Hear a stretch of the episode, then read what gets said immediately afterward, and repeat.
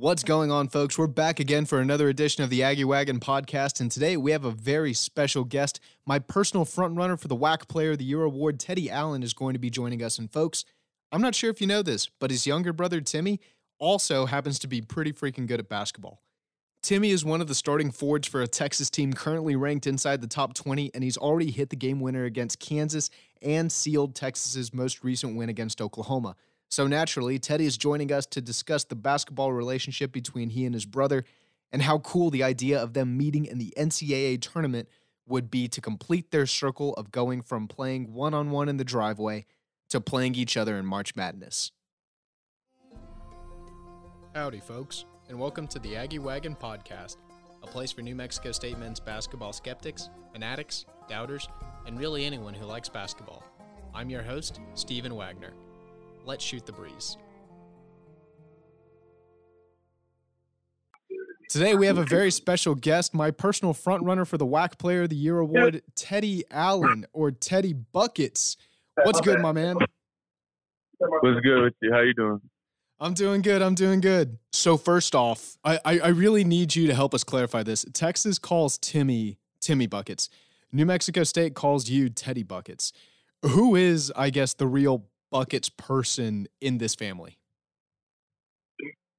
Um, I think I think the buckets is running the family, like, but I just know that that was his Twitter handle from back in the day, and I just know once I was at West Virginia, people started calling me that because um, of how I play, things like that. So I really think it could apply for both of us. Though. Um, it runs in the family, like I said, for sure. Now, what's the age difference between you two guys? I know that you're older, but how far apart are your birthdays?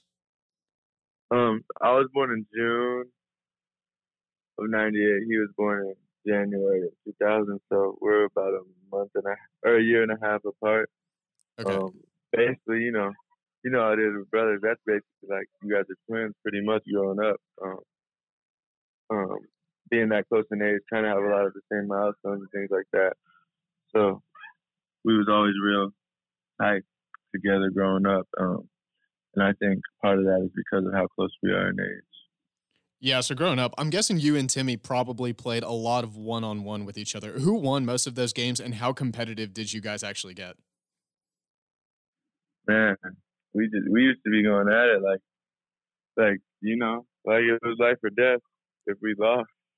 Because nobody wants to lose to their brother, but you know, I I can't lie, we we had a lot of battles. He got he got him some dubs, but I think growing up, I probably got more. But he definitely made me mad with how many dubs he could get against me for sure. okay, so uh, you know, flip side of that, who do you think is winning a one v one game now? Because right now, Teddy's, or I'm sorry, excuse me, Timmy I, I can't even get this right. Timmy is on pace uh, to possibly have an all Big 12 type of season. So who's winning that game now?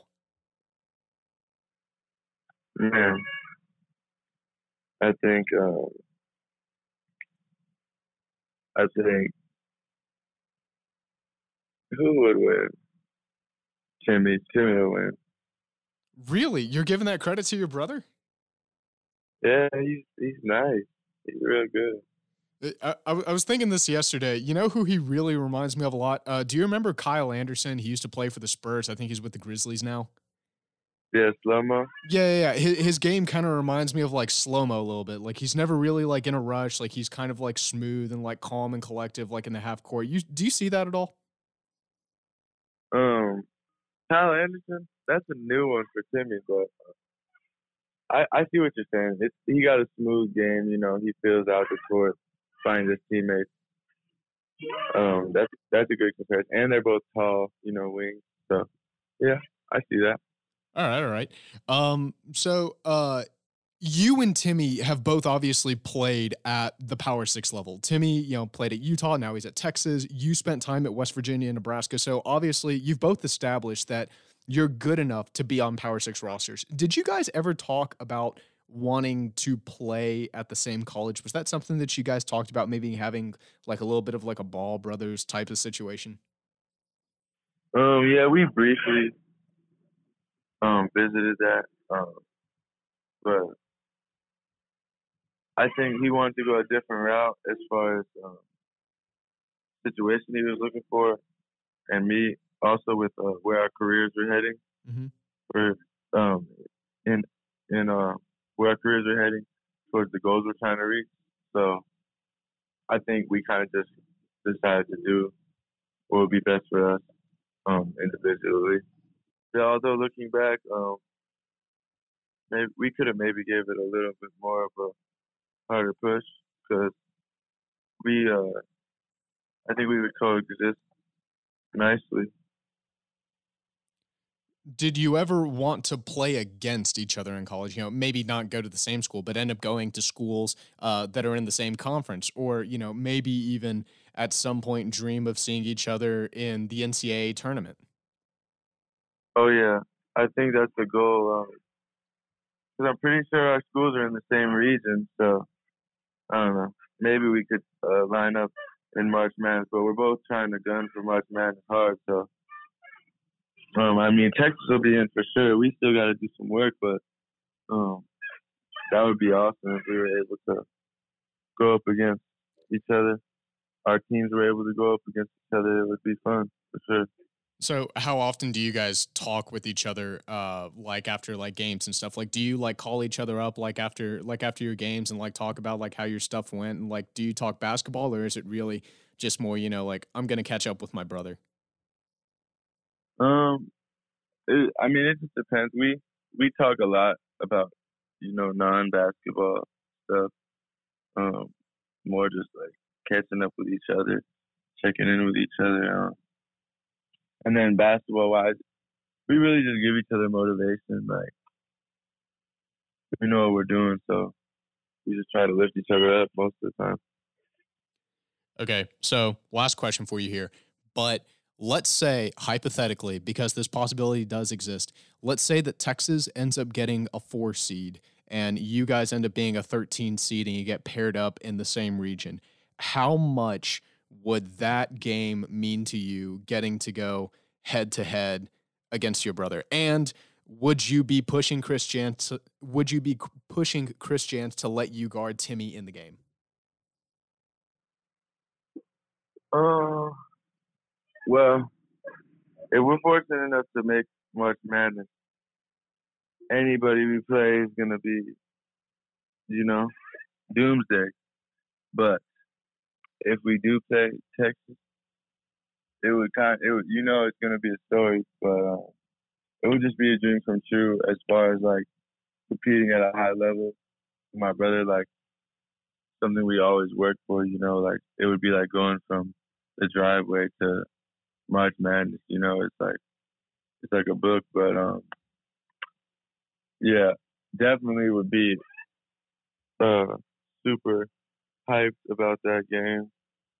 And um, would I want to guard Timmy?